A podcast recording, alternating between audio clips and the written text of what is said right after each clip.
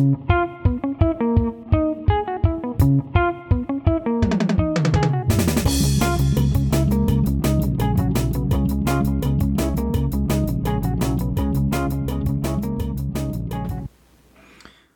a todos, bienvenidos a Bendito Fantasy, un podcast dedicado a discutir sobre Fantasy Premier League en español. Mi nombre es Leo y hoy creo que por primera vez estamos los seis integrantes de Bendito Fantasy porque estamos de manteles largos, es el episodio número 100 y esto pues gracias a ustedes que han estado aquí siguiéndonos, apoyándonos, dándonos ideas, tips eh, mensajes, etcétera, etcétera. Saludo a toda la banda, a todos los de Bendito Fantasy, mi rey, Nil, Rubex, Gera, Luis, ¿cómo están? Buenas noches, felices de estar aquí en el número 100. En el número 100, mi rey. Noches, noches, en este episodio que se complicó más de la cuenta desde el martes, pero aquí estamos todos estaba estreñidón este, este episodio, no quería salir, pero... Como que tenía pánico escénico, ¿no? Eso de que 100, episodios no quiero, no quiero, pero aquí está, aquí está. Eh, Jera, ¿cómo te va? ¿Qué onda? ¿Cómo están? Pues es, la primera vez que estamos todos juntos transmitiendo en vivo y, y no es para menos, es el episodio 100 y pues feliz, feliz porque ahora sí es como un agradecimiento a todos nuestros escuchas.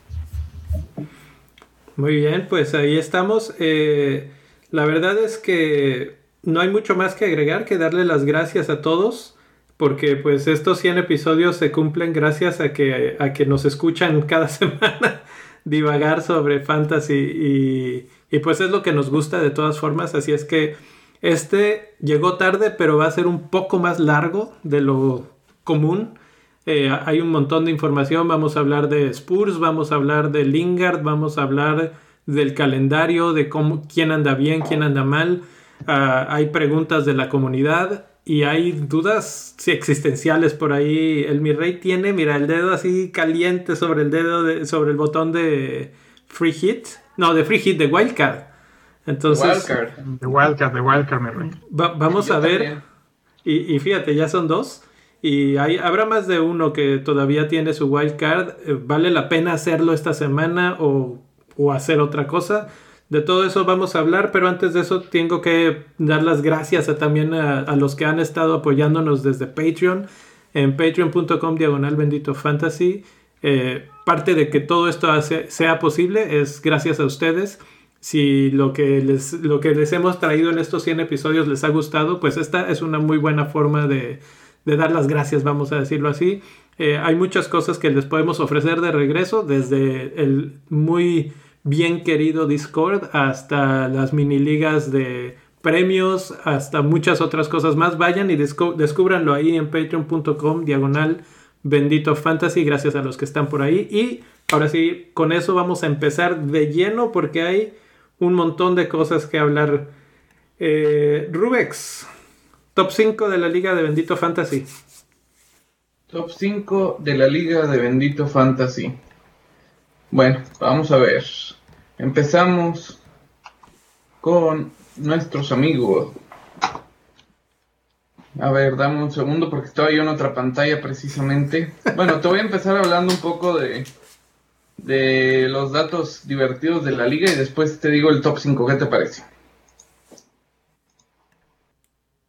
Eh, tenemos como manager de la semana el señor Alfredo López, alias Eñil, mejor conocido como Fermil Suter, con una puntuación de 81. ¡Wow! Felicidades, Nil. Qué manera de celebrar el 100. gracias, gracias. Y bueno, este, también tenemos como que es el, el manager que más subió, una subida de más 16 esta semana, más 16 puntos. Madres. De esos 16 lugares, como 8 se los llevo a Alfredo Álvarez, ¿eh? Y a Héctor Clay, Oliveros Gil, que cayó 10, 10 lugares. no, sé, no sé qué, cuál es su equipo, pero él cayó 10 lugares. Después tenemos ahí como otro dato interesante. Eh, el equipo de mayor valor, que es este Carlos Vinicius Novaes Cunha. Su equipo vale 107.2. El más capitaneado de la liga fue Harry Kane, con 18%. O sea, 27 equipos de 150. O sea, o sea que hubo, esto nos dice que hubo capitanes de Chile, Mole y Pozole en nuestra liga. Porque, o sea, la, la única mayoría fue Kane, 18%. El jugador más este comprado que más tiene nos- es eh, Fernández con 58.67% ownership, 88 equipos de 150. El más comprado esta semana fue J, 29 equipos lo compraron. Y el más vendido fue Bale, que fueron 15 equipos que lo sacaron de nuestra liga de bendito fantasy. Incluyendo la mamá de Bale. Ya sé. En el top 5 tenemos en el quinto lugar a Luisito, el equipo Luisito, con 63 puntos esta semana. En el cuarto lugar está Ali Gacham con el Cesca Zaida con 53 puntos. En tercer lugar está Roger López con Rogelios Un- United, 77 puntos. Empatado con Julio Santamaría y sus caballeros en 77 puntos. Eh, de hecho, ellos dos se llevan nada más 7 puntos en el- la puntuación total. Y luego en primerísimo lugar está Alfredo Álvarez con el Willow Football Club, con 65 puntos y un total de 2.082 puntos. Esta semana tuvo de capitán a De Bruyne. Pues ¿Jugó? ah, No, ¿verdad? No, no jugó. No, no jugó. ¿quién, quién le entró de, de vicecapitán? A ver, déjame checo. Dallas. Fernández. Un punto le dio dos. O sea, o tuvo, y con todo y todo tuvo 65 puntos. Bien. Lingard y Dallas le dieron buena puntuación. Yo creo que esos dos fueron los jugadores clave de, este- de esta jornada. Lingard Dallas.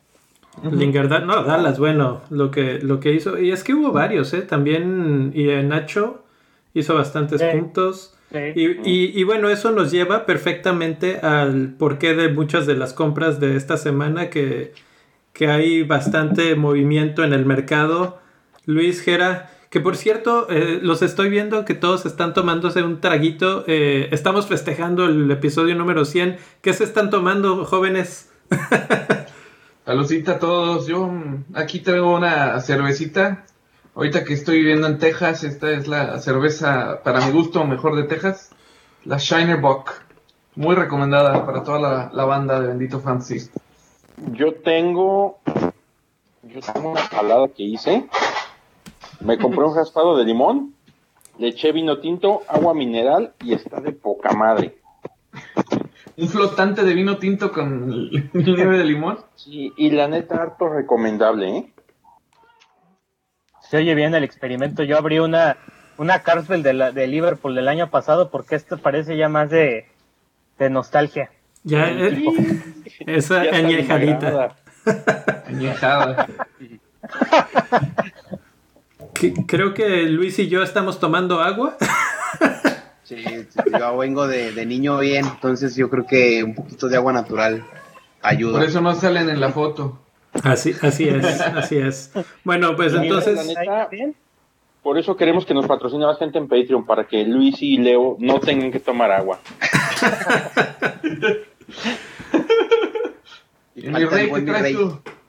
bueno, vamos de lleno a los cambios de, de equipo. De- ¿A qué gente está entrando y saliendo de los equipos, Luis? Am, sí, pues este se ha estado moviendo el mercado, sobre todo por la doble jornada, que ya hablaremos después de esto. En quin- vamos a empezar del quinto al primero. Em, este, Kane en quinta posición, Stuart Dallas después de el doblete contra Manchester City, Huming Song, que es el tercero más comprado, y los dos revelaciones yo creo que son en segundo lugar Ienacho y Lingard, que creo que la gente se trató en confiar en él ya está cerca del 30% de ownership y lo trajeron 356.972 de momento, entonces puede subir porque mañana hay deadline, entonces creo que este está subiendo con todo. ¿Qué opinan? Está eh, a mí, el Lingard me sorprende que todavía se que se hayan tardado tanto los que no lo tienen, pero pues no, no me sorprende que lo estén comprando. Y Nacho no me sorprende tanto, es como que todo mundo estaba pensando en Bardi, etcétera, pero bueno, eh, está demostrando que, que, está en un gran momento, igual que Lingard, entonces ahorita vamos a hablar de la, del calendario de los dos. Creo que el de Nacho está súper, súper eh, sabroso para, para traerlo. Entonces, por eso me, hace completo sentido. Me, me, impresiona un poco que, que Son y, la, y Kane no están hasta arriba. Por un lado, me imagino que ya todos este, lo tienen, los tienen. Pero si no, pues... Exacto. Y ahí es la pregunta. ¿Alguien de ustedes no tiene a, Kane, por ejemplo? No, a Kane sí. A Kane todos, lo tenemos, según yo. De hecho, yo tengo esa lista completa menos a Dallas y neta me pregunto por qué traerlo. ¿A Dallas? Sí, no entiendo por qué la gente lo está trayendo. Bueno, ya cambió un poco la, la, imagen. Ahorita el más, el quinto más traído que tenemos en pantalla es la cassette. Pero, ah, bueno, eso pues, lo entiendo. Dallas es este, pues yo creo que los puntos que dio, ¿no? Después de lo que hizo, eh, la gente se va con la finta. A Dallas pues está trayendo a la gente porque se puso mamón y dijo que para todos los que lo todos los que lo dejaron en la banca, para que vean, para que no lo vuelvan a dejar en la banca. Y de hecho, de hecho, no, de hecho nosotros lo, lo, comentamos desde diciembre, ¿se acuerdan? Sí. En un episodio dijimos, no, pues que traigan a Dallas desde ahorita. Y, sí, una leyenda, la verdad. Nos, llevaron a sería, Es nuestro yo creo que sería no banquearlo porque yo sí sufrí la, los puntos en banca de Stuart Dallas, entonces creo que hay unos afortunados que sí lograron que entraran esos 17 y hay otros que los tenemos pues ahí en el fondo del armario. Yo, yo fui... Tenía como 20 puntos en la banca y le entraron de golpe sin querer. sin querer tres bandas y de repente mi rey... A mí, se me quedaron esos tres ahí en la banda. No, yo sí, yo sí pude sacar los puntos de Dallas de la banca porque Marcos Alonso no jugó. Y este, y eso me permitió. Al final hubiera entrado por Calvert Lewin también. Que ese, como que me dolió un poco más que no haya. que no haya jugado Calvert Lewin.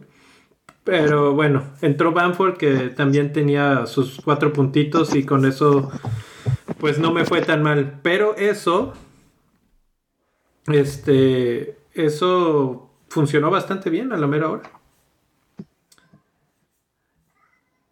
Entonces, pues bueno, eh, esos son los cambios, los que más han entrado, pero ¿quiénes son los que más han salido? Sí, los que más han, salido, la verdad es que no sorprende tanto. Eh, los voy a mencionar desde el 5, el 5 es neto, la lesión grave que tuvo en Craven Cottage, pues sí le pegó. Antonio, otro lesionado. Creswell, otro, otra baja más del West Ham. En segundo lugar, este sí está para debatir, está eh, Gundogan, del Manchester City, que ha sido rotado también. Y en primerísimo lugar, el más vendido es Calvert Lewin, por esa lesión ante el Brighton. La verdad es que el, Everton no se ve muy bien que digamos, a pesar de que tiene una doble jornada muy pronto, que se rumora en la 35. Pero es que, ¿sabes qué? Te voy a dar un dato del Everton que es durísimo.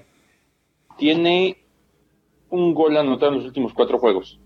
Sí, sí, sí, sí, justo. Se ve muy, muy mal. Es eso. En contraparte, tiene tres recibidos nada más en cuatro juegos. O sea, le ha ido bien en la defensa, pero no les alcanza para sacar las papas del juego. Sí. Sí, yo quiero decir que una disculpa para los que trajeron a Pedro Neto como yo, entonces creo que lo rompí, pero sí, este, creo que se pierde el resto de la temporada y la Euro, entonces creo que Wolves va a estar sufriendo en ofensiva, ¿no? Ya nomás quedarían Podencia, Dama y William José, que no se, no se está viendo bien, entonces creo que considerar a Wolves con el calendario tan fácil que tiene ya no es tan rentable como se hubiera pensado antes. Pinche ya, no te juntas, ya, no, te juntas con Con Leo. Con Leo, güey. Ah, pero yo le estaba diciendo, ¿Podense o Neto? ¿Podense o Neto? No, que Neto, no, que Neto, y toma. Ya tenía un par de semanas Le, que le Neto me echaron la, le echaron la malaria. Podense estar agradecidísimo con ustedes, ¿eh? Sí. Y eso que era tu chavo, Podense, ¿eh? O sea, eres el que le carga la palita al sepulturero. Así, güey. Así fue, así fue. Y pues la verdad es una pena porque Neto estaba en pleno momento para, para que le fuera muy bien a, a Sí. Wolves en los próximos partidos. Entonces, eh, ah, sí da un poco de coraje que les haya pasado ahorita, en este mismo instante, esas, esas tragedias. Y lo más probable es que no, no regrese ya en, en el resto de la temporada. ¿eh? No, no, no lo creo. No, de actualizo ya lo vendí, entonces creo que soy parte de, de la estadística ahí. Eres, De la desbandada. Eres parte de esos ciento... ¿Cuántos son? Son como 150 mil eh, que, que lo están vendiendo. Pues bueno, eso so- eh, no sorprende mucho las los transferencias hacia, hacia afuera, digamos. Puro lesionado. Por ahí Gundogan es el único que sí sorprende un poco. ¿Quién creen que sea el que está llegando en lugar? eh, ¿Lingard? Lingard, por totalmente. Sí, por Oh. precio Lingard. Bueno, y la doble jornada está trayendo a Son, ¿eh? También. Sí. Sí, es que eso es lo que iba, eso iba- era justamente lo que iba a decir. Mucha gente nos estamos aventando hits para poder traer a dos o tres jugadores de Spurs para esta jornada. Sí. ¿Y quieres un dato desgraciado? Te lo doy al ratito. No, más al rato, mi rey. Depende- No nos pongas depen- tan triste, güey. Bueno, lo que yo quiero saber, y es que es un buen momento para esta discusión, es, eh, Son eh, es uno de esos jugadores que han entrado y salido de nuestros equipos muchas veces. Ahorita viene de una lesión y en las próximas, este, en las próximas secciones eh, vamos a hablar un poco de, de él. Es más, de una vez se los voy a ir cambiando aquí la imagen. El- pues tienen doble jornada, ¿no? Con la, en la 32. eh, es extraña esta doble jornada porque nada más un equipo la tiene. Pero pues se vuelven obviamente los, los jugadores de Spurs los más importantes a tener. Pero, son... ojo, ¿eh? Ajá, Porque nada más un equipo tiene la doble jornada. Pero en FA Cup juega Chelsea contra City, que se van a dar un agarronzazo. Y juega Leicester contra Southampton. Entonces es probable que estos cuatro equipos lleguen disminuidos a su partido.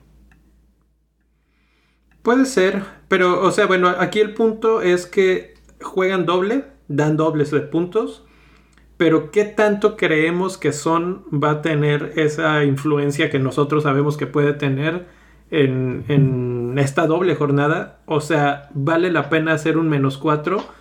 Eh, Gera, ¿tú qué opinas? ¿Un menos 4 por Son si no lo tienes todavía? Supongo todos tenemos a Kane o la mayoría tenemos a Kane, pero Son, ¿valdría la pena un menos 4? Pues yo creo que Son es de los pocos jugadores por los que vale la pena un menos cuatro, no solo por la doble jornada, sino porque el calendario que tiene enfrente es muy bueno. Y además no lo puedes menospreciar al United. La verdad es que de la nada se sacó ese golecito, siete puntitos. Eh, al Southampton, ¿se acuerdan cuántos goles les hizo no? en la jornada 2? Entonces, yo creo que es un jugador, algo que con lo que voy a cerrar este comentario es que se me hace un jugador muy fiable para lo que cuesta. O sea, fácil, Son podría costar unos 11 y lo pagaríamos. Ay, güey. Este, eh, Hasta me dolió. No, No, gracias. Si pones a Fernández Uno- Suazón, yo uno- creo que Unos 10.5, la- es que la verdad es que Son se, se- se vio mermado por su, por su lesión, pero la verdad es que como opción de capitanía sí era muy buena. Mira, yo, 9.5 Pero no- muy barato. no estés dando para ideas. yo, yo te lo voy a poner así. Entre Son y Mané no hay tanta diferencia y pagamos los 11 por Mané. Entonces, sí, sí, es cierto. Entonces, eh, incluso creo que los pagaría más felizmente por Son, porque Mané normalmente no los gastas porque te vas por Salah.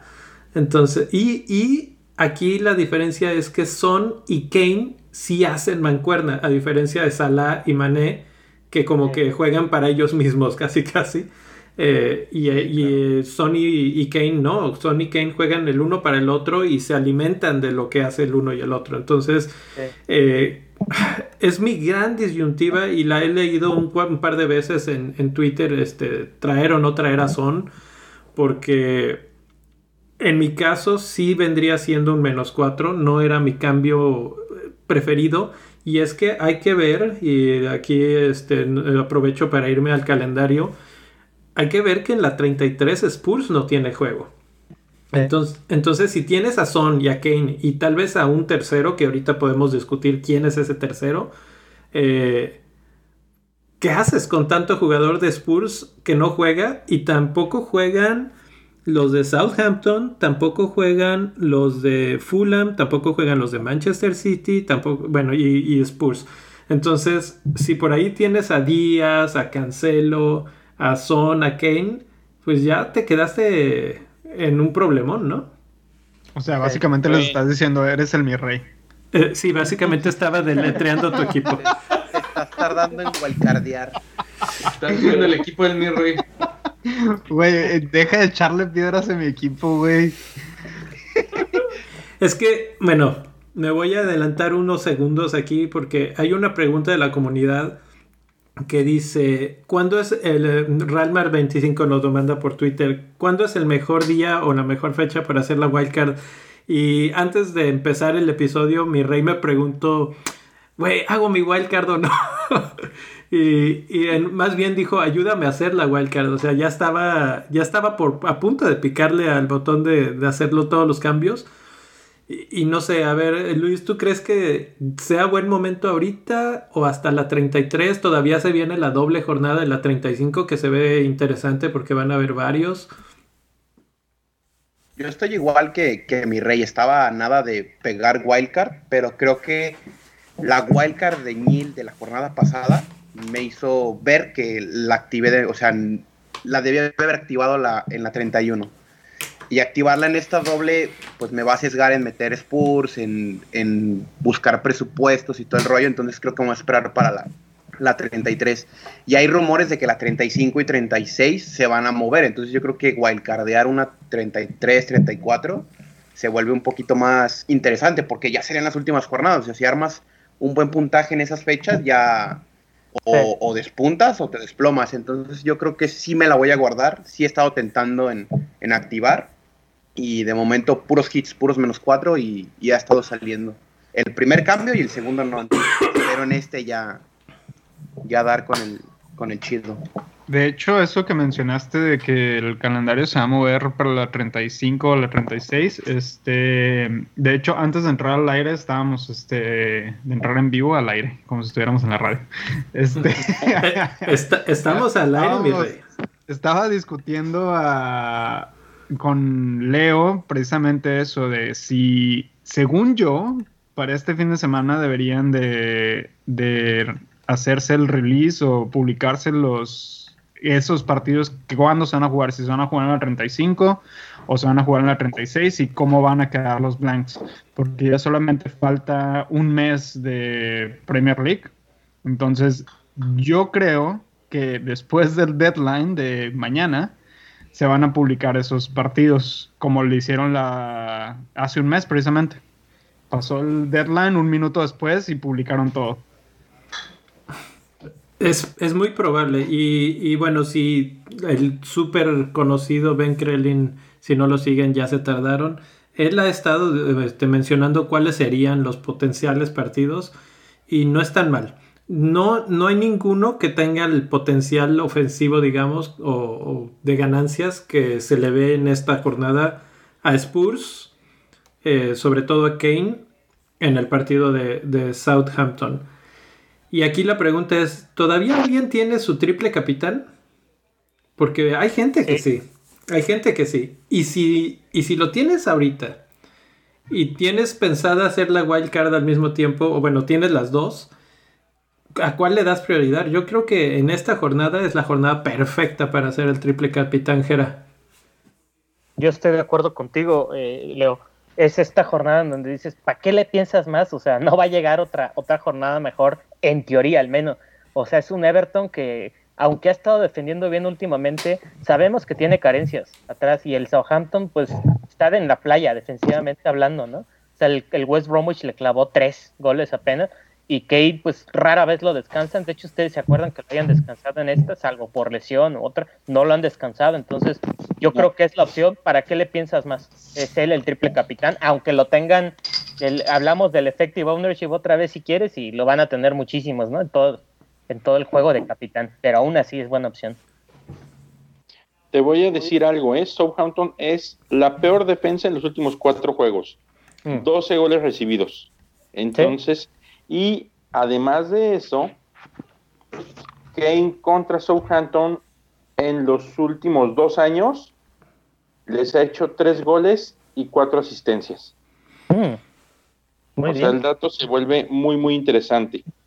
Ojo, por ahí Esas nada más. hay cuatro poner- asistencias son de esta temporada, ¿eh? Son de la Exactamente, eso es dos, lo que iba.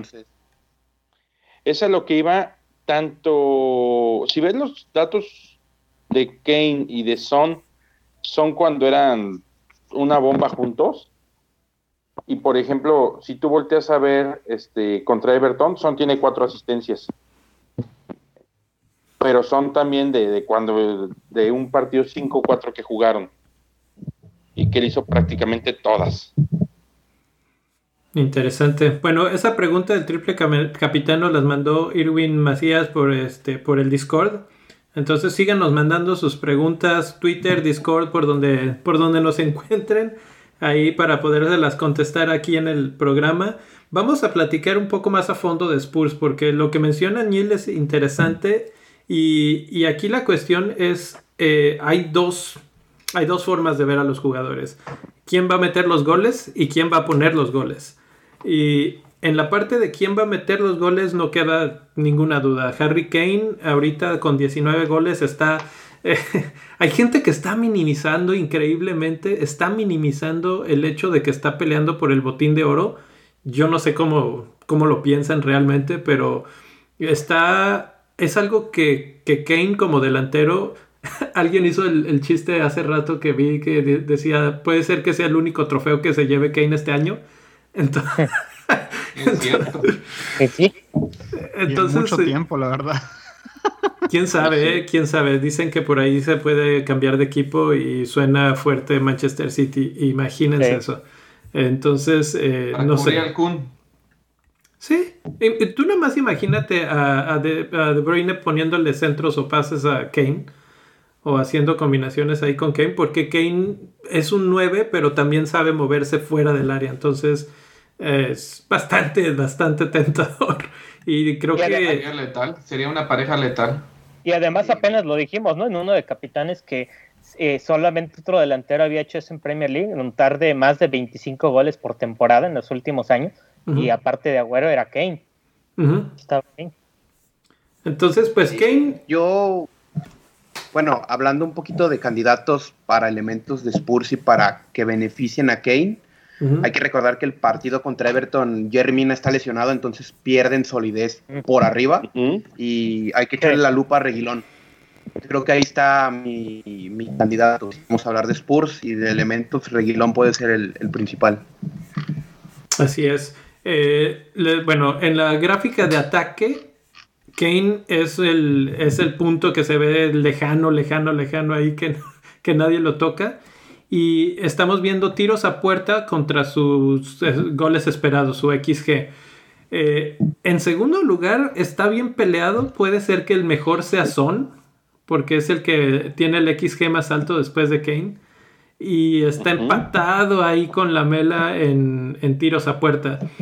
Entonces, pues por ese aspecto parece ser que, que podría ser Son el, el candidato a ser el que acompaña a Kane en nuestros equipos, etc. Pero si nos vamos al lado de las asistencias o de la creación de jugadas de gol, en pases clave y en asistencias en los últimos cuatro partidos, todos estos datos son de últimos cuatro partidos, es Lucas Moura el que, el que de repente se despega a lo Kane y está allá arriba con siete pases clave y con tres asistencias en los últimos cuatro. ¿Se esperaban algo así ustedes? Sinceramente, de Lucas Moura yo no, No. esperaba nada, güey. No. Pero es uno de los favoritos de Mourinho, es uno de esos que es todo terreno, que va a pelear. Entonces yo creo que la titularidad no la va a perder. Eh, y, y por ahí nos sorprende y sería el jugador más interesante que nadie está considerando esta jornada. Fíjate que, digo, yo no lo tenía en el radar, pero a media semana me aventé el análisis y después de Kane es la mejor opción. Lleva 21 puntos en cuatro juegos y es el que está en mejor forma después de Kane. Lejano todavía de Kane, pero es el que está en mejor forma después de él. Sí. Entonces, si a mí me preguntas ahorita y considerando que Son viene saliendo de la lesión, yo creo que mi- si pudiera hacer un cambio, este sería Lucas Moura, no Son. Y Sí. sobre todo pensando en tener un diferencial. Sí, yo creo que lo que dicen él es, es interesante porque si, si tú quieres, no sé, ganarle a alguien en una mini liga Ujú. es apostarle a, a Lucas Mora. Yo por ahí le recuerdo hace un año, un año y medio que incluso anotó un triplete, un hat trick contra, digo, contra el Huddersfield, me acuerdo, pero quiere decir que es un jugador explosivo, Lucas Moura. Entonces no se le puede minimizar, como dicen él. Sí, pues sí. eh, si nos vamos a ver ahora contra quiénes juega el- en defensas por equipo, uno de los este, más buenas defensas, digamos, la- después de la de Manchester City, la segunda mejor defensa, adivinen quién es. Por lo menos en oportunidades de gol claras concedidas. Mm, Me parece, si estamos hablando de Spurs, debería ser Spurs. podría ser. No, es Everton, No, que es el yo primer. en Everton, se los dije hace Es ratito. es lo que dijo O'Neill hace rato, cuatro Eh. partidos, ¿no? Y un gol, ¿no? Recibieron nada más en cuatro partidos. Tres, gol- tres, tres goles recibidos en cuatro partidos. Sí, tres goles. Así y por es. ahí, ¿sabes cuál es la otra que se apunta? Leeds, como buena defensa. Ah, Hay un pelotoncito ahí que no concede muchas Sí. oportunidades y que pero el que tiene más, más bajo número de oportunidades claras concedidas es Everton y tiene por debajo de 3 su XG, que las dos cosas son son ahí pues interesantes. Del otro lado, del completamente otro lado, los que más conceden oportunidades son Sheffield United y en segundo o tercer lugar está Spurs. Increíblemente. Entonces, eh, hemos oído aquí el, el discurso de que Reguilón y que tal vez podríamos pensar en Aurier o, o alguna persona de esos, de esos jugadores de, de Spurs. Pero viendo eso, bueno, solamente estaríamos confiando en que, en que hicieran algo al ataque. Porque de defensa, Spurs realmente está en, o sea, está en el mismo grupo en el que está Sheffield United y Crystal Palace. Con eso creo que les digo todo. Sí, porque además si te pones a pensar, está, por un lado está Sánchez y, y Dyer y el otro, por el otro lado está Mina, ¿no? Que también la verdad, luego hay partidos donde, donde traen una fiesta y creo que Ñil también hace rato mencionaba un 5-4, no hace tanto tampoco. Eh, inicio de temporada. Una fiesta de gol. Ah, no, ah, de hecho, ¿cuándo fue? En, en- en la eh, Carabao Cup, no sé si alguien recuerda. Creo que sí. en La Carabao Cup, me parece que fue 5 y 4 que anotó Calvert Lewin. Sí, entonces, ojo, ojo con eso. O sea que Tottenham es el aplicado que echa desmadre, ¿verdad? Ha- Haz de cuenta, es, Me identifico, me identifico con él. es el que termina sacándose un 8 y medio, un 9 en las calificaciones, pero se la pasó platicando toda la clase y, y estaba haciendo que los demás reprobaran. Ese es Spurs. así es, así es. Bueno, y Oye, nada más antes déjame... de- antes de- Sí, dale, dale. dale. Bueno, iba a decir que Southampton está como a la mitad en estos globitos entre oportunidades claras y XG. Pues sí conceden obviamente mucho más y sí conceden mucho más eh, goles, eh, pero no están en lo más este, bajo. Está peor Spurs, pues. Pero, pero están en ese rango en el que sí son un equipo que hay que ir y atacar. Y en esta semana que juega Kane y Son y Mour- Moura con, contra ellos, creo que sí vale la pena solamente por ese partido eh, ir por, por estos jugadores de Spurs, porque realmente eh, yo espero dos puntos de Kane en el partido de Everton y todo lo demás que venga es realmente por el partido contra Southampton. Mm, Déjame nada más agregar algo ahí tantito para los que están considerando traer a Lucas Moura, que se ve que está poniendo muy buenos pases de asistencia y muy buenos crosses. Este, Nada más como dato interesante ahí, Everton es uno de los mejores defensas en las últimas eh, cuatro jornadas que son los que han, dejado, son la segunda mejor defensa por el lado izquierdo. Solamente han, han dejado pasar 17 crosses por el lado izquierdo y por el lado derecho solamente han dejado 26. Para darte una comparativa, Tottenham por ambos lados ha dejado 50. O sea, son 100 crosses en los últimos dos partidos, para que te des una idea, mientras que Everton solamente llega a 40. Así es, así es. Y bueno, ya, ya platicamos eh, hace unos segundos en el calendario, pero eh, a Spurs no se les viene un mal calendario después, porque inmediatamente después de la, del blank de la 33 tienen a Sheffield United, eh, que es uno de los mejores, o sea, bueno, acabamos de ver esta gráfica de, de defensas, Sheffield United es la peor, no hay, no hay duda, ¿no? Entonces, una vez más, dobletear con ellos puede que sí valga la pena, puede que esos, ese menos 4 sea totalmente justificado, ¿no? Sí, sí, incluso no sé si el, el menos 8, creo que ahí sí ya no. ¿Cómo ves que era? Pues el menos 8. Pregúntame a mí. Pues ahí andamos, yo creo. Es que, es que vi que Jera movió la cabeza, pero si le preguntamos al Niel ya sabemos que... me- ¿Cómo ves? Un menos 8 por los de Spurs, Niel. Es un lunes en la tarde. Lunes por la tarde. E- Es un jueves por la noche, porque ahorita sería el momento, ¿no? Y sí. No, pero no va a ser cambio esta semana, fíjate. Me voy a portar bien. Ve- ¿Ves por qué no te pregunto a ti? ya has cambiado, Niel, has cambiado. ¿Dónde está ese Neil que conocíamos? El te llora. ¿Tenías El alguien, nielismo en- te llora. alguien de Spurs? Así de que tú digas, Lo Celso, Lucas, que estamos hablando bien de él. O sea, sabemos que Kane es el obligado, pero además de Son, ¿quién? Pues no sé, es que yo no, yo no voy a hacer el hit porque hay un blank en medio. Por, por eso está difícil, exacto. La verdad es que otro podría ser Yori, quizás porque Sí. tiene una buena, una buena racha de partidos y es un buen portero, la verdad. Aunque, digo, si tienes en la banca Pou, por ejemplo, en el caso de Leo, podría incluso hasta justificarse un menos cuatro. Que yo me acuerdo que tú tienes a Pou, alguien que tenga Pou, a, a Schmeichel, no lo vendes, que quiera verse diferente y vender a Martínez, adelante. O sea, Yori puede, puede redituarle este, esta De jornada. hecho, Martín está cuesta arriba de aquí a final del torneo, ¿eh? Sí. Yo, yo, yo creo que podría ser Lloris y Lloris te puede sacar un, un clean sheet a lo mejor contra Everton. Sí. Con Southampton no porque no han dejado de anotar. Se comen cuatro, pero hacen dos. Puede ser. Ellos, ellos son los burros y desmadrosos. Ellos sí son, esos sí son más burros. Eh, Sí, Ahora, yo eh, sí me identifico con Southampton.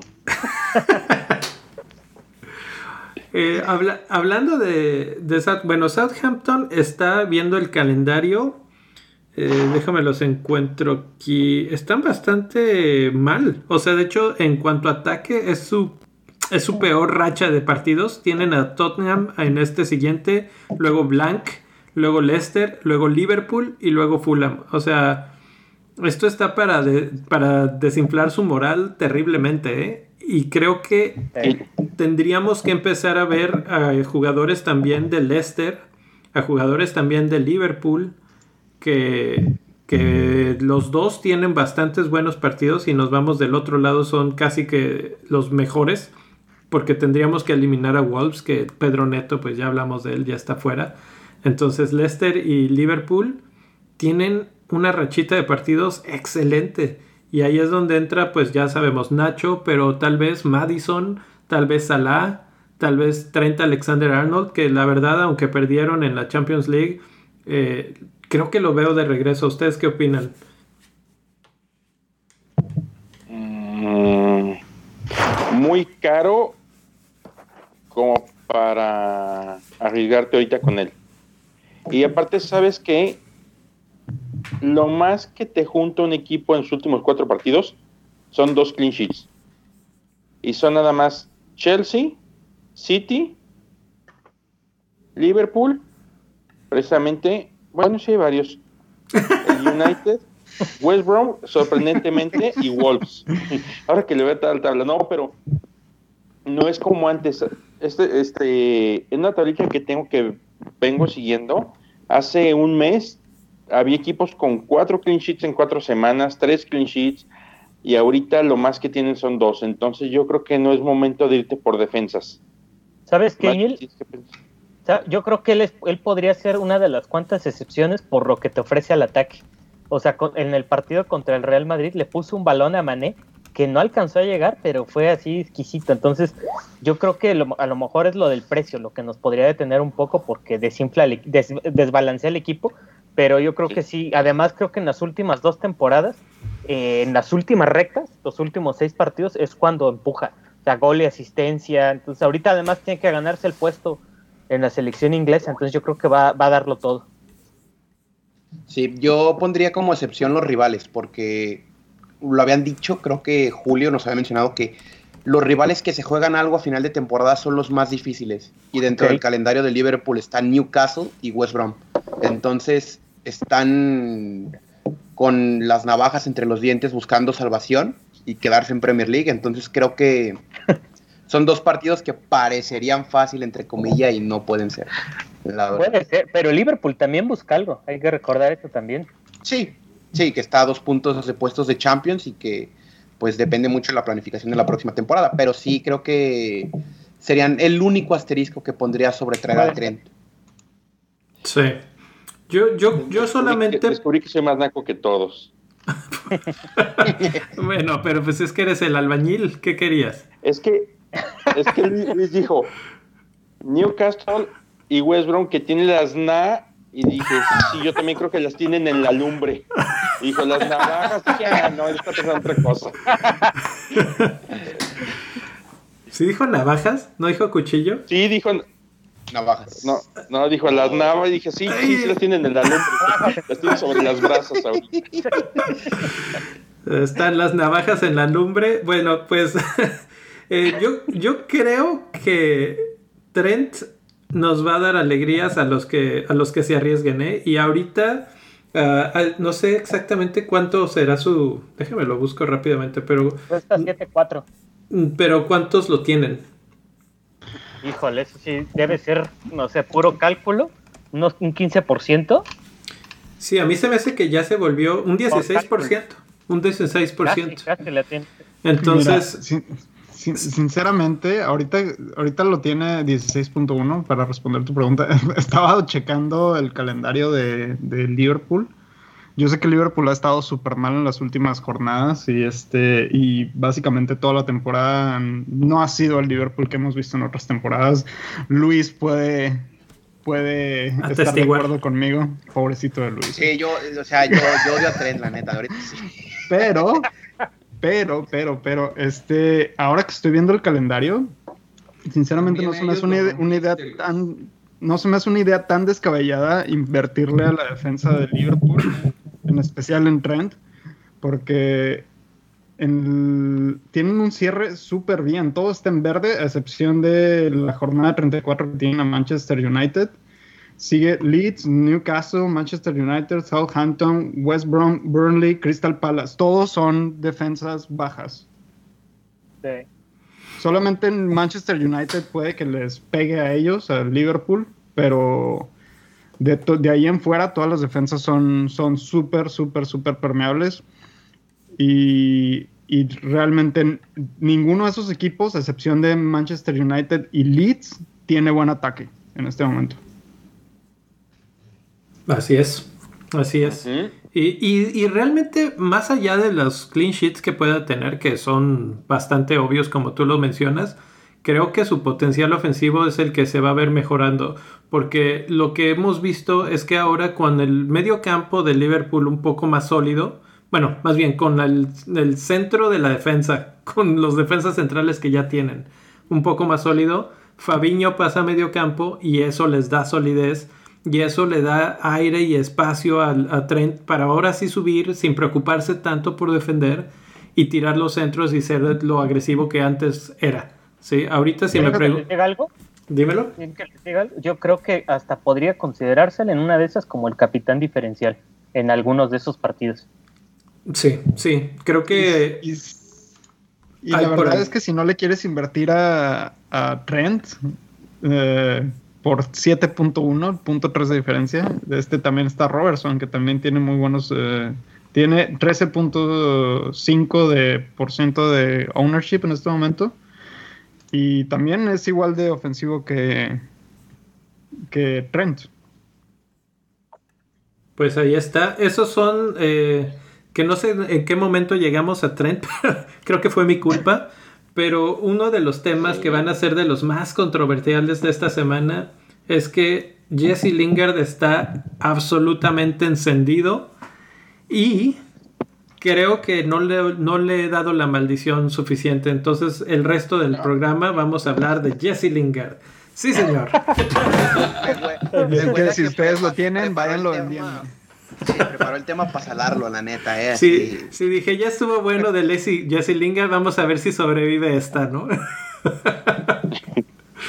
eh, bueno, este, esta sección la, la, bauticé como el caso Lingard y lo que estamos viendo en pantalla, si nos están siguiendo en el en vivo, es eh, estadísticas de Understat en la que nos muestra el número de tiros que está haciendo, dónde los está haciendo, las áreas en las que está haciendo y las que se han convertido en gol. Y el área en la que se ha movido en la cancha en los últimos cuatro partidos, su mapa de calor. Y aquí la pregunta que yo lanzo a la mesa es, ¿Lingard realmente eh, es un jugadorazo como parece que está poniéndose eh, enfrente de nosotros o eh, realmente está teniendo muchísima suerte?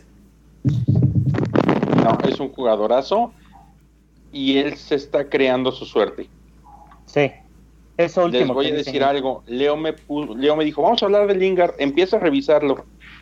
Y me reventé como 10, 12 videos de, de, West Ham, de Lingard en West Ham, y algunos otros de sus rivales como para entender qué pasaba con él y resúmenes de partidos. Y él aparece muchas veces desde atrás de medio campo y termina mandando un centro en el casi entrando al área chica. O por ejemplo, hay un, hay un gol de un balón que pierden y él va por el balón hasta el tiro de esquina y de ahí lo recupera, manda el centro y terminan en gol.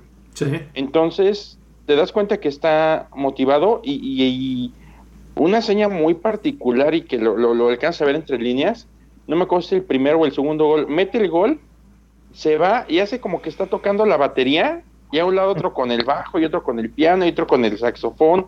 O sea, dices, están así, todo el equipo está así. Eh, este, hay, una palabra muy del fútbol, ¿no? Que le dicen que están dulces. En este momento, eh, Lingard así está, está en su momento, está en su... Pero eso tiene que ver con un momento. Y ahorita yo lo que, mi argumento es, realmente casi que todo lo que le toque es oro. Y eso no sé si vaya a ser tan sustentable. ¿Sí? Si vemos este dime Luis. Hay un dato importante que los chicos de Statistics sacaron entre semana. West Ham es el segundo mejor equipo en Europa que con menos toques de balón anota, pues.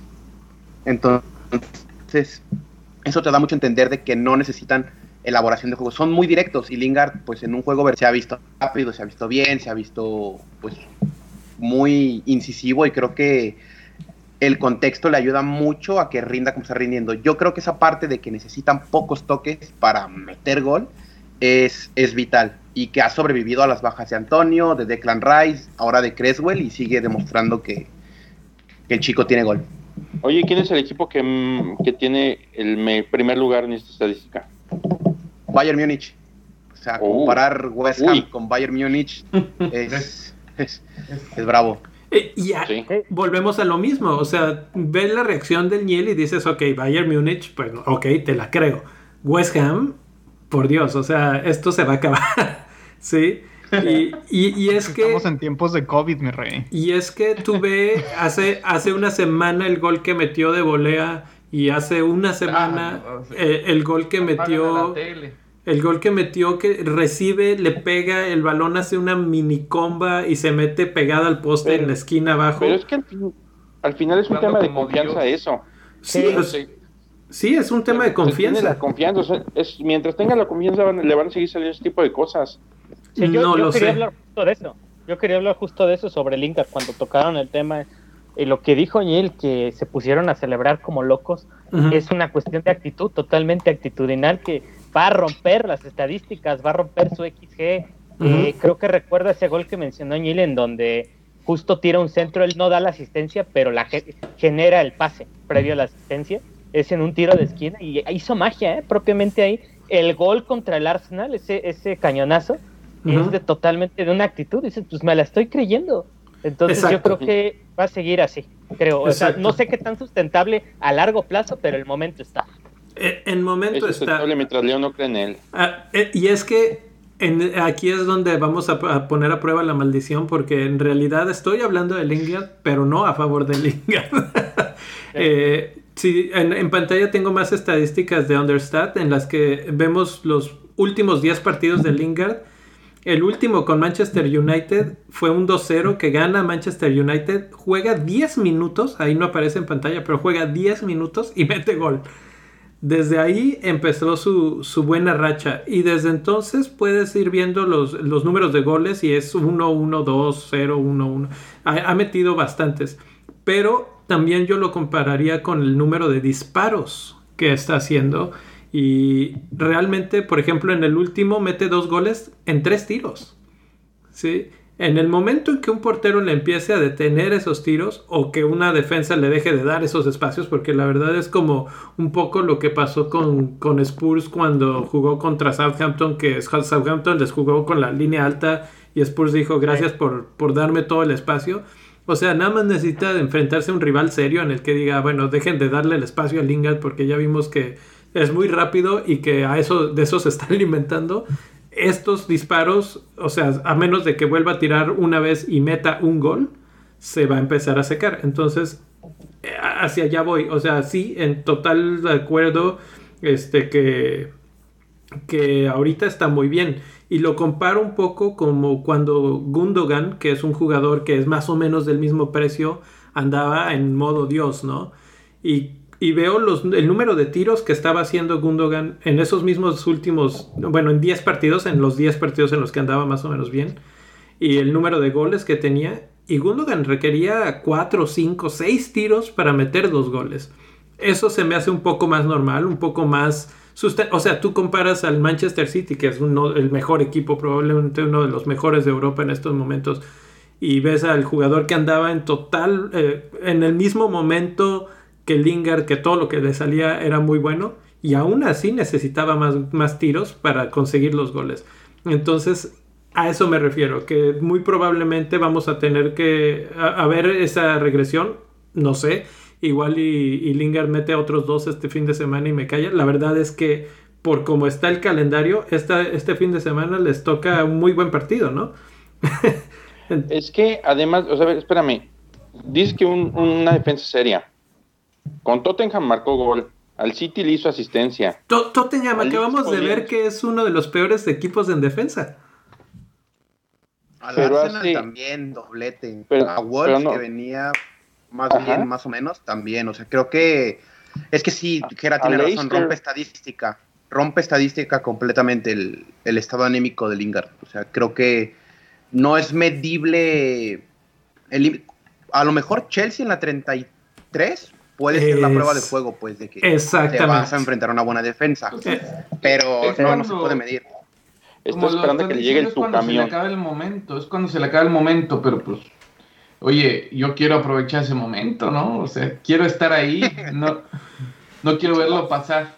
Sí, la Pues si cuestión quieres es... aprovechar el momento. Si quieres aprovechar el momento, el momento es ahorita, mi rey. Porque Exacto. déjame decirte que en los últimos cuatro partidos, eh, Lingard ha tenido, ha hecho siete disparos, de los cuales seis han sido a puerta. O sea, estamos hablando de un 85% de efectividad en disparos. Ujú. Y de esos seis disparos, cuatro han sido gol. Lo que estamos hablando que es un 66% de efectividad de, de- en sus disparos a puerta. Y en asistencias, solamente ha hecho, ha creado dos oportunidades, de las cuales dos han sido asistencias, mi rey. O sea, Entonces, Wow. Es que todo le está saliendo. de on fire está Sí. este hombre. Sí. Y, y ya para La gallina de terminar, los huevos de oro. eh, ya para terminar, aquí la gráfica de los 10 mejores en ataque en estos últimos cuatro jornadas. eh, no aparece entre los mejores finalmente en cuanto a tiros y goles, en, ese, en esa razón de tiros contra goles. Está mejor Ienacho, que lleva más goles y más tiros. Eh, la cassette, que nadie lo menciona, pero ahí anda, ¿eh? La cassette que hoy metió dos goles en Europa, que está jugando bien, que parece que va a jugar más porque a, a este Aubameyang le dio malaria, increíblemente, pero sí eh, en su viaje a La malaria está dura. la malaria. está dura. En Ahora en su de viaje- COVID te da malaria. Eso es mala suerte, güey. Eso es mala suerte, pero, mala suerte, güey. pero buena suerte. ¿no? Ya la tenía, nomás que ya le dio en el cuerpo, pues, o sea. Ya se le manifestó. Sí, sí, sí, pobrecito, desde, desde el corte de pelo ya no sé qué le pasó. Bueno, ni siquiera corte. Pero eso le conviene a la cassette, que anda bien, muchos tiros. Aubameyang antes de que Hace cualquier otra cosa. Y obviamente Kane, que Kane es el que, el que manda ahí en cuestión de tiros. No en cuestión de goles, ojo, eh. La cassette y Nacho, incluso Lingard, le están sacando ventaja a Kane en ese renglón de los goles. Entonces, bueno, el tamaño de estos globitos, si los están viendo, es su XG.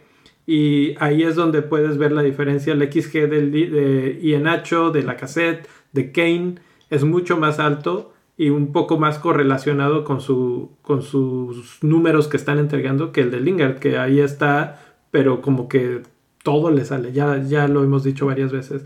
Entonces, Ah, por ahí, Eh, ah, Eso ahí que dices ahorita, mencionado lo del XG, el Lingard también es un caso súper especial en cuanto al XG, porque su XG es súper bajo, es de 1 básicamente, pero no lo está reflejando. No lo está- Eso es, por- eso es porque la, la data de Lingard, porque se- eso es- se junta toda la información en los, en los, en, cuando se calcula el XG, se junta toda la información de toda la temporada y básicamente Mm. Lingard tiene muchísimos más bajos números que los otros jugadores. Por eso, si ustedes van a tomar como referencia el XG, el Lingard es un caso especial donde no aplica la regla del XG. pero no se autocalcula para las últimas cuatro jornadas y todas esas cosas.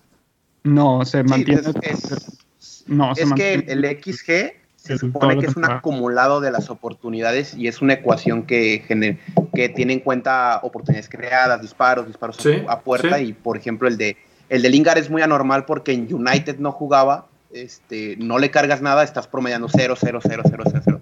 Y a la hora de ir subiendo, pues te va a bajar al final. O sea, Es- va a caer que tiene. un número natural.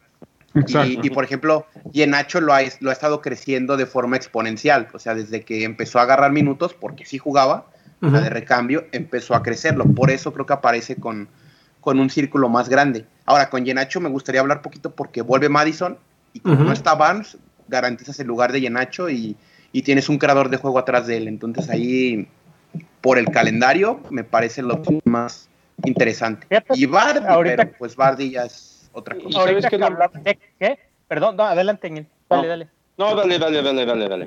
Hablando del XG, ahorita hoy leí algo muy importante, es que eh, hablaba cómo tiene que ver mucho de dónde sacas lo del XG, que últimamente habían encontrado paridades entre las, las páginas que lo sacan, ¿no? Entonces decían, es que hay unas que sí ven videos, ven repeticiones de cómo están, el XG es la métrica que, que nos ayuda a ver la, cal- la calidad, ¿no? Del, del disparo también, esa es otra de las cuestiones, no solamente la acumulación. Entonces, Lingard es un caso que la verdad nos a mí en, en lo personal me puso a pensar porque yo estaba de tu lado, Leo. O sea, yo decía, no, el encanto se le va a acabar. Su- sus números, la verdad es que está, está exagerándolos y fíjense, no lo traje y ve- vean de cuánto me he perdido. Ya ves, te, te va a sacar un tuitazo igual que Dallas, güey. Eh, hablando ¿Sabes qué es Lo más de, bonito de todo esto es mi delantera, completita. hablando de XG y de números este, serios como ya el número de goles, ¿A- ¿Alguien está considerando por ahí a Callum Robinson o a Pereira de West Brom que últimamente parece que se acordaron que podían meter goles? Mm, no, no, pero no porque más no malos. sí metería No, porque a no Robinson. Sí, no porque no sean malos, sino porque ya el medio campo está lleno de buenas opciones. Si no, sí. Igual No y porque no para. sean malos. igual y para. Com- sí, definitivamente es delantero y es barato, entonces él sí, él sí. y- Fíjate Para- que Callum Robinson, ahorita que lo estás mencionando, nomás unos datos así rapiditos. Este, Callum Robinson es un súper, hiper, mega diferencial en este momento. No llega ni a 1% su, su total ownership. Órale. Este, de lo- en los últimos cuatro partidos tiene cuatro disparos a puerta, de los cuales tres han sido gol. Estamos hablando de un 75% de eficiencia. Y este eh, mantiene mucho, mucho ataque con cinco oportunidades creadas para West Brom. Y tiene, ahorita en este momento tiene 1.15 de expected goal. ah, ¿Sabes cuál es el problema con ellos? El calendario. no Leicester. Aston Villa, Wolves, Arsenal, Liverpool, West Ham y Leeds. A ver. Ah. Si vamos a ver esos, esos que estás men- Pero mencionando. ahí entraría lo que yo digo, ¿no? Lo de... Yo ahí menciono pues de que se están peleando la salud de buena forma, ¿no? Exacto. Exacto. Y Aunque el mejor para mí de West Brom es, es Johnston, así de plano. Uy, Aston Villa no está defendiendo tan bien. ¿Quién, quién más decías? Este, repíteme los Niel. Leicester. Es Leicester, Leicester, Aston Villa, Wolves, Arsenal. Creo que esas cuatro defensas son series, son muy ordenaditas. Pues de, Luego viene Liverpool, West Ham y Leeds, que creo que no son ya tan serias defensas. De acuerdo a. Fíjate, lo tienes un poco al revés. Leeds anda bien en defensa últimamente. Pero eh, Leicester anda muy bien. Aston Villa más o menos es de las que más XG tienen, más alto XG tienen. Eh, Arsenal está ligeramente mejor, pero tampoco es mucho. eh, Está muy pegado a Southampton, imagínate eso. Están casi. Bueno, déjame decirte, déjame decirte encima que uno del otro. la defensa. Déjame decirte que Leeds es la defensa que más disparos concede a puerta, ¿eh? Es- eh, depende, porque disparos sí, pero oportunidades claras no. Bueno, Bueno. pero ¿qué, pero ¿qué quieres? ¿Qué quieres? ¿Disparos a puerta o oportunidades claras? Pues oportunidades claras que, sea, que se vayan a convertir en gol. Mira, aquí Diego Martínez nos, nos comenta en el, en el chat que William José se viene gol de estreno en Premier League. Pues puede ser, porque con esto de que no está neto, puede ser que, que sea su momento ya. No le queda más Sí. tiempo a, a Wolves, ¿eh? y Ahora, esto que, esto que comenta Dios. Diego, Ah. Perdón, dale, dale, dale, ahora sí tú, dale. te toca. Ojo, ahorita hablando de Arsenal, te voy a decir por qué está tan pegadito Southampton. Ha, ha jugado contra City, Leicester, Burnley, que creo que no era tan complicado, Spurs, West Ham y Liverpool. O sea, después de jugar contra ellos, forzosamente vas a traer este, una cantidad de goles en contra interesante. Pero con los equipos que se le vienen ahorita, este, y con defen- y con ataques como los de West Brom, difícilmente se va a ver tan apurado. Así es. Fíjate que lo que comentaba ahorita Diego de William José y lo que aunado a lo que decían de Callum Robinson, me parece que son de esos movimientos que te pueden funcionar si te, si te arriesgas. Y la verdad es que los dos son relativamente baratos. Y a quien añado en esta categoría es a Pereira. Yo sé que Ñil me la va a querer mentar después de que diga Pereira, porque ya, ya habíamos hablado de eso, ¿no? De que Pereira es un es imposible atinarle a sus a sus puntos, o sea, lo traes y va a dar dos. Sí. Pero todo lo que se decía de él en pretemporada, la verdad es que no fue tan, no fue un fiasco como tal, o sea, los puntos ahí estuvieron. Que no, No, estuvieron repartidos haya sido fue otra cosa, ¿no? No Así que no es. le tuviste fe, mi rey. Es que no le tuviste fe. Eso. Y, y de hecho, Pereira ahorita está dando, teniendo más disparos que el mismo Lingard. Y tiene tres goles en los últimos cuatro partidos. Entonces, en realidad, no- digo, obviamente su equipo no es tan bueno y eso se refleja. Eh, pero podríamos considerarlo a él, podríamos considerar a Bowen, que está haciendo buena mancuerna con Pereira también. Entonces, esos dos, eh, ya los de Chelsea que me aparecen aquí como Pulisic, él sí, para que veas, no me late tanto porque está, está en ese limbo de jugar a uno jugar. Y, con, y con, que, eh, con esto de que Chelsea... crees? Es uno de mis objetivos en Wildcard. El ¿Pulisic? Pulisic. Creo que ha estado de él y Havertz están, están bien y cierra temporadas muy chido ese, ese norteamericano. Creo que la temporada pasada lo demostró, entonces creo que puede volver a repetir la dosis. Y con Champions ahí, pues este, va a mantener forma. No, no lo dudo, el problema no es él, sino Tuchel y sus rotaciones. Ya sé. La verdad es que ese está pegando al Pep. Está, está peor que Pep.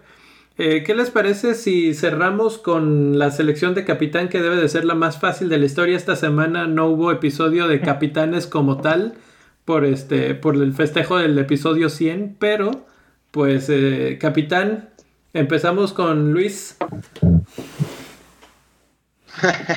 Harry Kane. Harry Kane, Rubex. Harry Kane. Levante la mano el que no sea Harry Kane ya de una vez. Gera, ¿tú también Kane? Kane, triple capitán, yo creo. Eso. Eh, Neil, Ay, Pues, ¿qué te digo si no, si sí? Harry Kane. Harry Kane, mi rey, yo creo que Harry Kane también. Sí, yo me voy a ir por Harry Kane, pero. Yo, Pero- ofrecer un, un- yo te voy a ofrecer un diferencial. Salah. Salah. Sí, Salah contra Leeds le hizo tres goles en la primera ronda. Así es, así es. Es la no se segunda, es la segunda peor defensa en este momento, Leeds. Mm, no estoy convencido de ese dato. Creo que hay peores defensas. ¿Y no, y no Mira, te gustaría es la... la- cassette contra Sheffield? Es la que más, es la que más goles ha con- es la que más, perdón, más disparos ha conseguido en los últimos cuatro partidos. Pero más goles, ¿quién, de- quién concede más goles? ¿Quién concede más goles? Sheffield United. Eso- entonces, la cassette contra Sheffield United, como dice el, eh, el Neil. Es contra Fulham, es contra Fulham el que sigue. Contra Sheffield ya le anotó, ya le anotó, ¿no? Contra Ah, Sheffield. entonces, Wolves sí, va, Wolves contra Sheffield United. Ahí está, ya ves Ahora, es que sabes ahí que donde se debería, deberíamos de de dar cada quien William. un capitán alternativo, es lo que deberíamos hacer hoy. Sí, Bueno, a porque ver. todo el mundo se a ir con Kane. Kane es Ah, el- Sí, más bien, Yo por eso, mejor, mira, yo te estoy ofreciendo a Salah. Ok. yo, yo te, yo te ofrezco a Lingard porque va contra Newcastle y Laxels está lesionado. sa- Ok. sa- ¿Sabes quién es, sabes quién es la segunda peor defensa ahorita, mi rey, en goles concedidos? Mm, Fulham y ahí sí entra la cassette. ahí está. Ahí la cassette. está. Ok. Yo te doy, yo te doy otro, otro de West Ham, Jarrod Bowen. Creo que va a ser el que va a meter los goles contra Newcastle. Él, él se va a potenciar mucho ahorita con Lingard. Sí, Sí, porque además está jugando Y de delantero propiamente. sí, Pero- y diferencial, 2.4% de, de managers lo tiene. Pero en lugar de quién lo vas a meter. Eso, ese es el problema. Ahí como dato interesante, Newcastle es la cuarta peor defensa. En Ok. todo. Sí, Lo sí, que se te ocurra es la cuarta peor. Yo de capitán alternativo les voy a vender a, a Hyun Son, que la verdad es que tiene doble jornada y ya ese hecho lo, lo justifica, porque creo que va a jugar los dos y puede anotar. Sí. Bueno, O de. Y si, te la lámpara un, y dinos un nombre. y si te avientas un diferencial diferencial como un Lucas, un Lucas No. Moura, Yo, Ah, yo, me, ah, yo, bueno. Yo voy a poner el diferencial hipster y me lo, me, lo dijo el chat, obviamente. Diego lo dijo aquí. William José, Wolves contra Sheffield United. Puede ser un buen momento para ese capitán totalmente hipster y diferencial. dale la Muy triple bien. capitanía, Diego. Sin miedo al éxito, papá. Pero Diego, te lo acaba, te lo acaban de, de bendecir Leo, véndelo. pero Fabio aquí, Silva, Fabio Silva.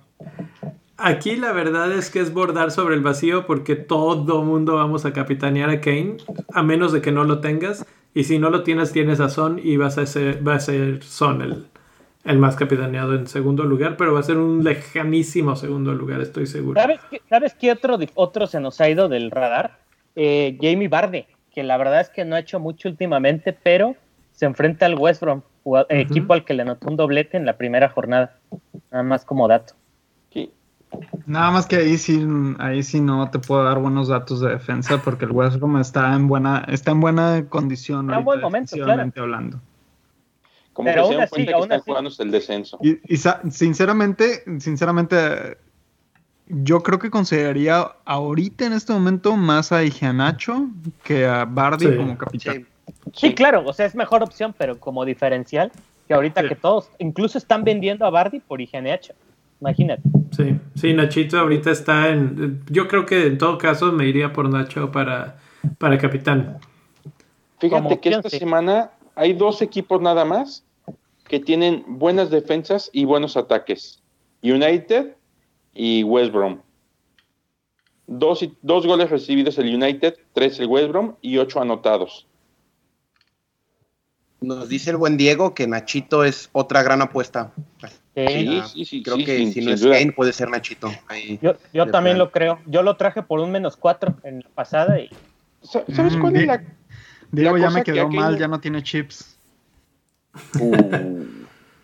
Pues hits, vámonos. Pues hits. No, pero para el triple. No, para, para el triple capitán. triple, yo quería que le diera el triple capitán. Sí, no, está difícil, está difícil. Uh, Hijo, si yo tuviera el triple capitán esta semana, no lo dudaría ni dos veces. Ya lo tendría desde, desde la semana pasada, Kane, ahí. ¿Ya no tienes triple capitán? No, lo usé en Kane precisamente en la última doble jornada que tuvieron. ¿Y lo nalgastaste entonces? Pues no le fue mal, pero tampoco no le fue tan bien. Sí, fue, fue muy bajo. Creo que contra Southampton hay una posibilidad mucho más ancha de, de goles. Y ahorita anda en muy buen momento, Kane. O sea, lo, tenía, lo tengo en pantalla. 17 disparos, 7 a puerta, 3 goles que corresponden a su XG, que es de 2.76. Lo único que no tiene mucho es asistencia, que increíblemente al principio de la temporada era muy alto, ahora ha bajado un poco y eso es eh, reflejo del cambio de rol que ha tenido muy probablemente ahora él sea el que le den la asistencia, por eso pensar en Son, por eso pensar en Lucas Moura como ese segundo hombre en ataque, porque pues finalmente Kane está buscando el botín de oro y este y, va a tener que, ser el elegido. Ya me, ya me ya hiciste que me diera nervios, Leo, porque todo suena muy bonito, como para ser real. Y la última vez que, le di el triple capitán a Kane, eh, hice un punto nada más sí, sí. Fue hace creo que dos temporadas en una doble jornada en Año Nuevo, me acuerdo. Sí, suele hacernos eso. Suele hacernos el primer partido y entró uno. Entró, entró unos minutos y un puntito. En total, tres. La verdad, no creo que, lo descansen. Ahorita Spurs ya, ¿qué más le queda, no? O sea, todavía puede pelear el, el top 4. ¿Sabes cuál es tu ventaja ahorita el triple capitán? Mm que no importa lo que pase, todo el mundo lo va a hacer. Entonces te vas, vas a poner las navajas en las brasas junto con todos. Así es. Bueno, jóvenes, pues ha sido un gran episodio. Muchas gracias a los que están aquí en vivo, eh, mandándonos mensajes y sugerencias. Eh, la verdad es que es una semana interesante, además para tener eh, un episodio tan icónico como este. Esperemos que, sea el primero de muchos, muchos centenares de, episodios. ¿Alguna últimas palabras que queramos pues, decir, mi rey? ¿Algo que quieras mencionar? Yo la verdad es que, eh, pues muchas gracias a, a, toda la comunidad de, que se ha ido integrando a este proyecto de, de Bendito Fantasy. La verdad es que esto, sinceramente, yo creo que lo empezamos en una conversación de, chat. Lo, yo les decía y les decía, y, empezaron Leo y Neil.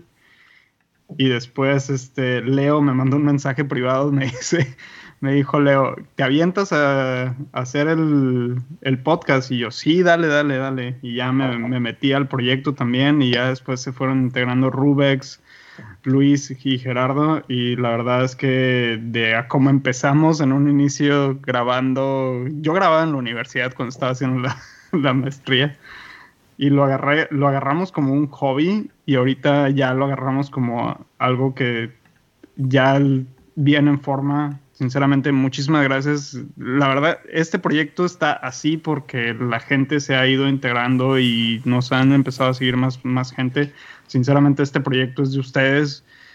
Gracias a los que nos siguen, a los que se unen, a los que comparten. Muchísimas gracias. Y pues no tengo nada más que decirle a todos, al equipo de Bendito Fantasy, muchas gracias. A pesar de que no nos vemos todos siempre, ahí estamos en comunicación y estamos siempre viendo qué hacemos. Muchísimas gracias. Y pues para adelante. Para adelante, para adelante. Eh, ¿Alguien más o nos despedimos? Este, yo sí, qué bueno que nos sentamos en esa escena de Navidad a platicar de Fantasy, güey. Si no, probablemente no estaríamos aquí. Este, y sí, empezó, de hecho, al principio el primer programa se llamó algo así como en consulta con el dog o la consulta en con el dog, una tontería así se llamaba. Y este, y qué bueno que nos sentamos ahí y no porque estemos haciendo ya algo con cierta frecuencia, sino porque al final tenemos una familia padre entre nosotros seis y tenemos un montón de relaciones padres con toda la, con toda la banda que, nos lee, nos apoya, nos sigue. Y, no olvidar a, a, mi compadre Amés y, y a todos los cuates españoles que nos tienen medio abandonados, pero todo el primer año cómo nos hicieron, cómo nos hacían reír cada semana. Entonces, pues agradecer a toda la banda, agradecer a esta, este, esta familia chiquita que tenemos los seis. Y espero de verdad que, que, un día lleguemos a tener lo que hemos platicado tantas veces. Sí, gracias a toda la comunidad, toda la banda que nos sigue, gracias por compartir, por eh, creer en nosotros, en este proyecto. Eh, se le dedican bastantes horas pero al ver que todo el mundo eh, lo disfruta, le sirve, eh, pues nos motiva a seguir echándole ganas.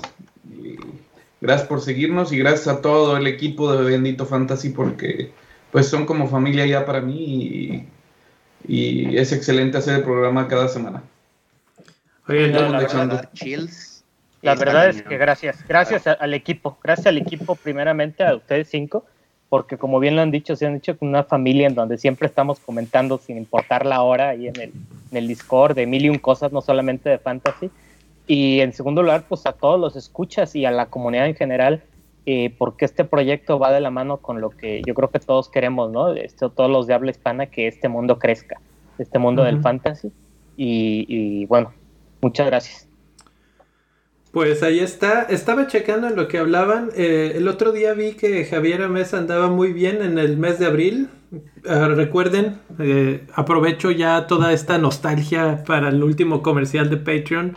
Eh, si entran en el, en, el nivel 2 de la, del Patreon, pueden competir por el mejor manager del mes y se llevan premios. Ya, ya varias veces se lo ha ganado Julio Santamaría porque la verdad es que le está yendo muy bien. Ahorita en estos momentos está en tercer lugar.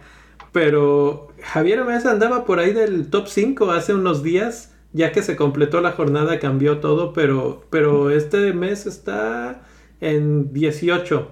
Y pues bueno, ese fue uno de los inicios. El rival era el némesis del Nil. A ver quién quedaba en peor lugar. en los inicios de, del bendito eh, eh, Fantasy. Éramos una fraternidad. Top 40, que fue cuando los conocí de, no, aquí en top 30, top 40, y lo bajaron hasta el 60, creo, en esa temporada. Sí, y lo llevamos al 60 porque no, había 60. Sí, gracias a que más gente se unía, ¿no? al infierno casi casi decía, oh, lo llevaron hasta el 60 porque gracias a la, la comunidad creció, güey, gracias a Dios. Exactamente.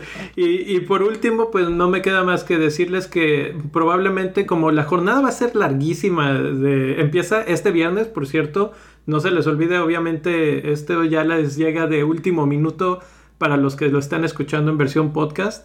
Pero eh, la jornada va a ser muy larga, entonces el próximo martes, en lugar de ser un episodio tradicional, lo que vamos a hacer es un recuento de un poco de las cosas que hemos vivido, las, los chistes que han salido, las frases célebres del Nil, la vez que platicamos del Papa y no sé qué tanta cosa.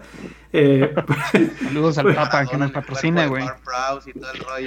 Así es, este, no se lo pierdan, va a estar bastante entretenido. Vamos a hacer, vamos a hacer esa búsqueda que después de 100 va a ser difícil encontrar todos esos momentos, pero creo que va a ser bastante divertido reescuchar todas esas partes. Y, y, obviamente si hay algo que podamos comentar en vivo, pues síganos mandándonos sus comentarios en Twitter y por ahí los colamos en el, en el episodio número 101 de Bendito Fantasy. Por lo pronto, buenas noches. Nos vemos. Hasta la próxima. Bye. Bye. Hasta luego, banda. Bye.